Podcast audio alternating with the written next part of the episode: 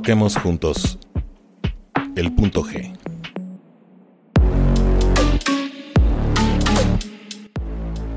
Estamos de regreso en el punto G y hoy viene eh, pues una persona que ustedes ya conocen, especialista en la FC Norte, Andrea Ivankovici. Bienvenida de regreso al punto G, muy eh, gustosos de tenerte aquí de vuelta. Orson, pues sabes, sabes que el gusto es mío, yo feliz de estar por acá otra vez.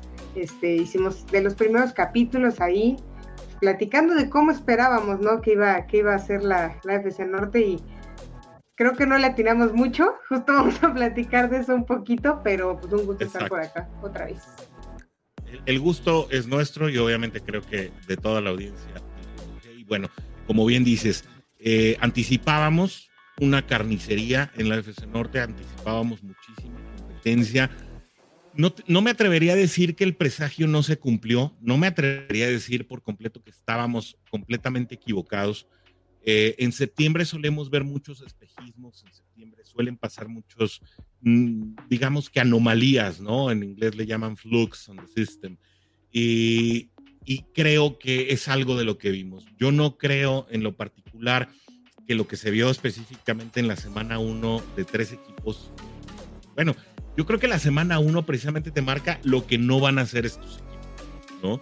Eh, si bien la división ha estado llena de altibajos, creo que por el momento solo podemos decir que hay un equipo sólido hasta el momento, que ha sido Baltimore, se ha podido llevar dos victorias divisionales, eh, tiene cercano un, un, duelo contra Pittsburgh, pero parece que ante las lesiones es el equipo que ha estado mejor coachado y que ha podido salir adelante de mejor manera en sus adversidades. ¿Cómo, has visto eh, hasta el momento precisamente lo sucedió con Baltimore, eh, dado que, bueno, todavía no se enfrentan tus Steelers, pero ahí vienen?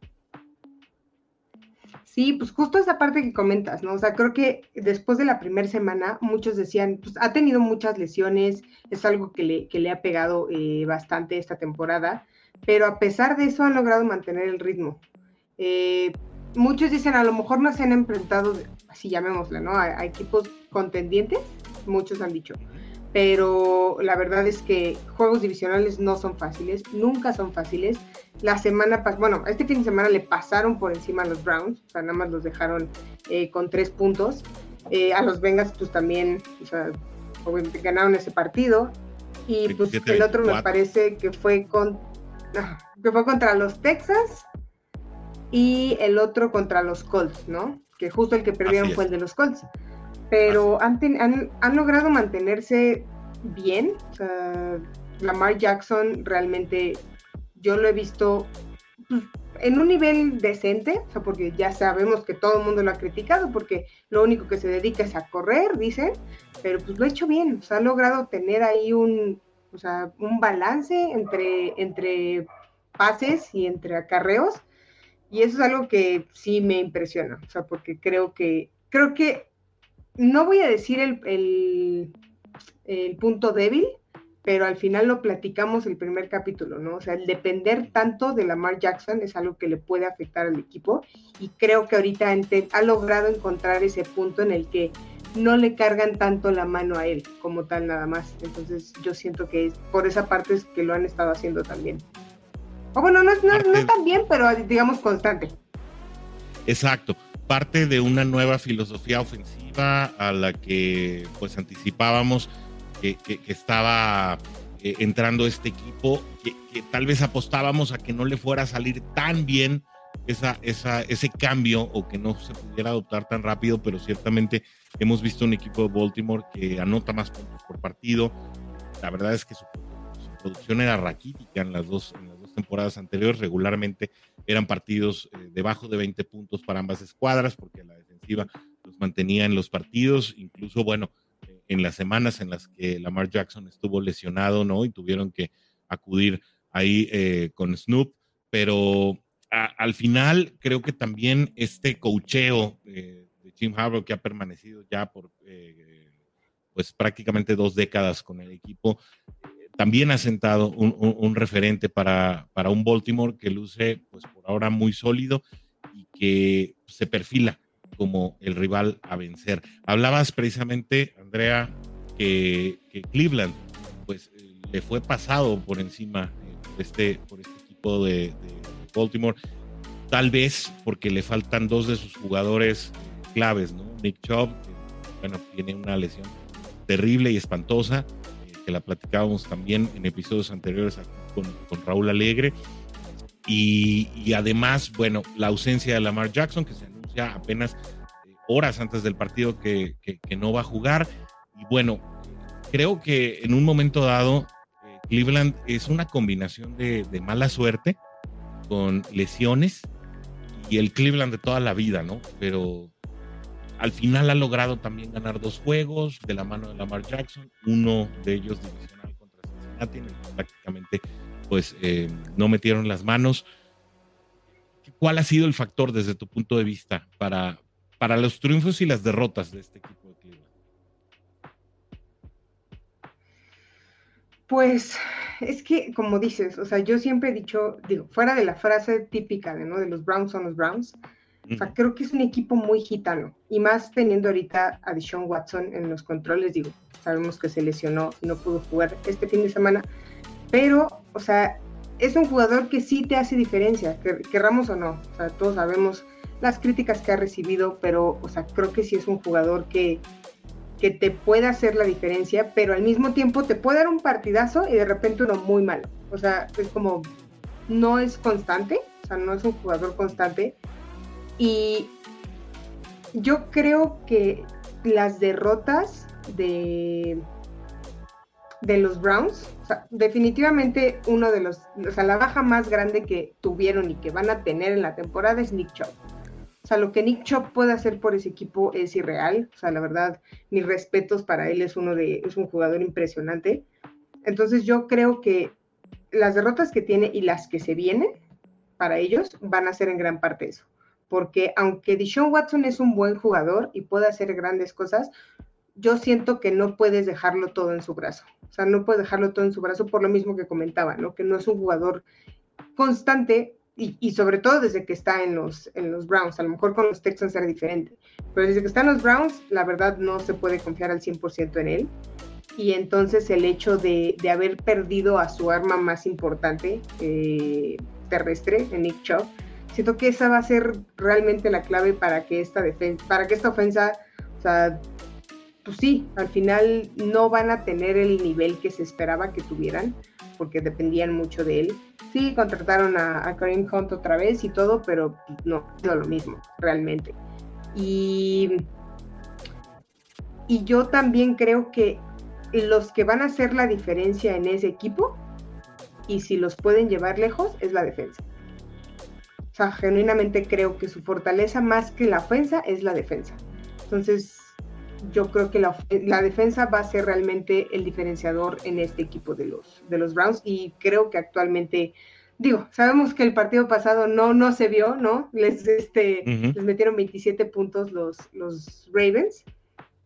Al final es divisional y yo siempre he dicho, en esos partidos puede pasar de todo. Y como dices, septiembre no define realmente cómo va a ser un equipo toda la temporada pero yo creo que el factor que les va a ayudar a ellos realmente son los, es la defensa. Miles Garrett y Sadar Smith son una dupla incontenible ahí en la defensiva. Lamar Jackson supo manejarlos efectivamente en este partido de, del pasado domingo. Eh, por el otro lado, Craig Newsom es, eh, creo que, uno de los mejores slot corners en la liga puede funcionar tanto adentro como afuera. Sí, la verdad es que esta defensiva de, Cleveland los puede mantener en los partidos siempre y cuando la ofensiva cumpla con su parte. Y creo que precisamente en la medida en que puedas anular el ataque de estos Cleveland Browns, será precisamente la gasolina que le van a dar a la defensiva para mantenerlos vigentes en los partidos. Ahora vamos con tu equipo eh, que, ha dado altibajos, ¿no? Eh, obviamente como, como aficionado a un equipo también de esta división. Sigues eh, de manera muy especial a los equipos rurales. Eh, yo sabía que, pues, la, repasada que le dio San Francisco en la semana 1 no era la constante que le íbamos a ver a estos Steelers durante el resto de la temporada. Sin embargo, cuando Steelers gana sus, sus siguientes dos partidos, mucho en parte también de lo que había hecho la defensiva, tenía mis dudas y lo platicábamos con Rudy Jacinto hace una semana, si eh, realmente estas defensivas habían sido de alguna manera favorecidas eh, por ofensivas que no habían hecho tan efectivamente su trabajo y que le dieron oportunidad precisamente a Pittsburgh de con también pocos puntos. Bueno, finalmente eh, Pittsburgh no ha sido tampoco una cosecha de puntos. Digo, no, los aficionados de los Bengals no tenemos ahorita de qué hablar de producción ofensiva, pero eh, después de todo, después de todo tampoco ha sido brillante, insisto, la, producción ofensiva. Creo que de, ninguno de los, de los equipos, salvo Baltimore en dos ocasiones, ¿no? De esta división, em, vimos el bajón otra vez de nuevo esto y, menciono entonces si Pittsburgh durante este año será un equipo de altibajos o cuáles son los argumentos que va a tener que echar mano. Kenny Pickett va a estar afuera aproximadamente por dos semanas, información dada a conocer por Ian Rappaport. Eh, esto significa que Trubisky vuelve al emparrillado o, bueno, tú nos sabrás decir un poco más de este asunto, pero, pero ¿qué equipo vamos a esperar de Pittsburgh durante esta, durante esta temporada? Te puedo decir, la, la, la respuesta más clara es, va a, va a, depender de la defensa. O sea, si la defensa tiene un buen, tiene un buen partido, tienen, tienen muchas posibilidades de ganar. Si la defensa sale como salió ayer contra los, los Texans, vamos a perder todos los partidos que vengan más adelante. Justo estaba viendo un, eh, una estadística, ¿no? De, de, me parece hasta un año antes de que estuviera ya Matt Canada como coordinador ofensivo con los Steelers, tienen un, cuando la defensa de los Steelers permite menos de 22 puntos, el récord es de 19 ganados y 3 perdidos. Cuando permite más de 22 puntos, el récord es de un ganado y 15 perdidos. Wow. wow. O sea, o sea, dependes de tu defensa. Dependes de tu defensa. Si tu defensa no, no juega, o sea, no, no hace un buen trabajo, tu ofensa no va a hacer nada. O sea, no importa lo que haga tu ofensa, no vas a ganar. O sea, porque eres totalmente inoperante a la ofensiva. O sea, el ayer contra los Texans ni siquiera pasamos el medio campo a la ofensa. O sea, esas, esas son las partes en las que digo, vamos a tener la temporada que nos quiera dar la defensa. Esa es, esa es la, la, respuesta más clara que te puedo dar, porque... Y no es de esta temporada, o sea, desde que estaba Big Ben en su última temporada, que todavía le tocó Matt Canadá, o sea, no, nada más no funcionan, o sea, y no, Sí, yo sé que Kenny Pickett no ha estado haciendo un buen trabajo, se ve que no está cómodo en la bolsa, apenas ve tantita presión y quiere correr, que es algo que pues, no, o sea, tiene que aprender a leer a las defensas. Siento que eso es algo que se puede trabajar en su momento, pero mientras sigamos teniendo a Matt Canada eh, como coordinador ofensivo, no hay forma en la que podamos avanzar. O sea, y, lo, han dicho todos los rivales. Es una ofensiva totalmente predecible. Ayer una de las intercepciones que le hicieron a Pickett fue la misma jugada que quisieron hacer con Calvin Austin cuando anotaron contra los Raiders hace dos semanas. O sea, de verdad es una ofensiva muy, muy predecible y ese es el problema. O sea, que mientras podrás tener la mejor defensa, que ahorita, que ahorita me atrevo a decir que no es, ni siquiera somos una de las mejores defensas. Tú lo dijiste, a lo mejor nos enfrentamos contra ofensivas que no tenían, llamémosle, el talento necesario obviamente tenemos a Watt y tenemos a Highsmith y están haciendo un buen trabajo, pero la realidad, la triste realidad es que no lo van a hacer siempre. O sea, ayer no tuvieron ningún sack cuando venían teniendo de, dos sacks para arriba en los, en los partidos pasados. Entonces la realidad es que tampoco tenemos la defensa ahorita top 5, yo me atrevería a decir. O sea, porque yo, y yo, yo lo dije desde que empezó la temporada, antes de que empezara, la defensiva secundaria va a ser nuestro, va a ser nuestro némesis. Aquí lo sea, Un Patrick Peterson que ya no puede en el uno a uno. O sea, ya no puede, ya la edad ya no le da, ya no es el mismo de antes. Un Levi Wallace que te juega un partidazo contra los Raiders, y, pero contra los Browns le completaron absolutamente todo. A Joey Porter siguen sin meterlo lo suficiente, yo creo, ya deberían de darle la oportunidad. Entonces, Perdimos a Cam Hayward del primer partido y se nota también en el juego terrestre de los rivales, nos corren como quieran. O sea, los Texans son el equipo 31 en el juego terrestre y ayer nos corrieron como quisieron. O sea, entonces, es a lo que voy. O sea, no, no te podría decir, vamos a ver este equipo, porque genuinamente yo creo que va a depender de cómo salga la defensa cada partido, mientras Matt Canada esté como coordinador ofensivo. Andrea Ivankovici en el punto G y creo que no podemos dejar de hablar precisamente de la situación de Matt Canada, ¿no? Después del partido eh, sale Mike Tomlin a dar la conferencia de prensa y dice que obviamente deben cambiar muchas cosas, ¿no?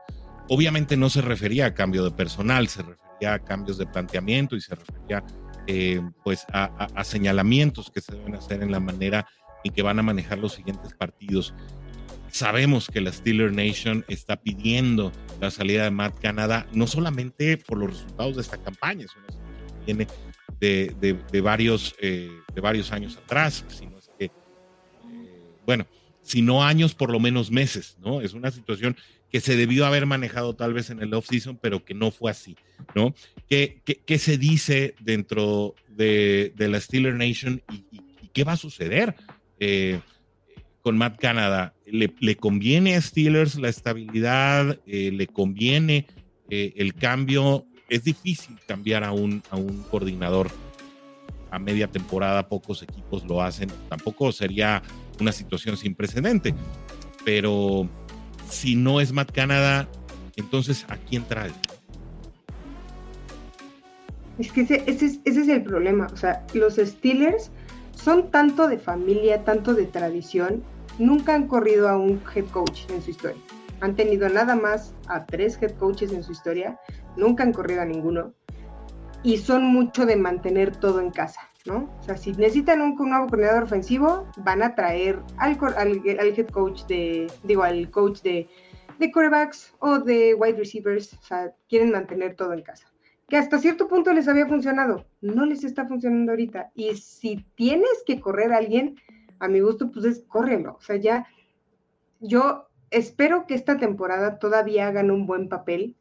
No tienen un papel para ganar un Super Bowl. No hay forma. Entonces, yo digo, ¿para qué esperarte a que se acabe la temporada para correr a Matt Canada y traer a alguien más? O sea, es como, ya, ya lleva dos años y medio en el equipo y no ha armado nada. O sea, no ha hecho nada por, por la ofensa. No ha funcionado ni con Big Ben, ni con Pickett, ni con Trubisky, ni con Rudolph, con ninguno de los quarterbacks que ha tenido. Entonces, ya no, yo sinceramente no sé qué más tiene que pasar. Sea, no creo que por lo que está pasando ahorita cambie su esquema de juego porque no lo va a hacer.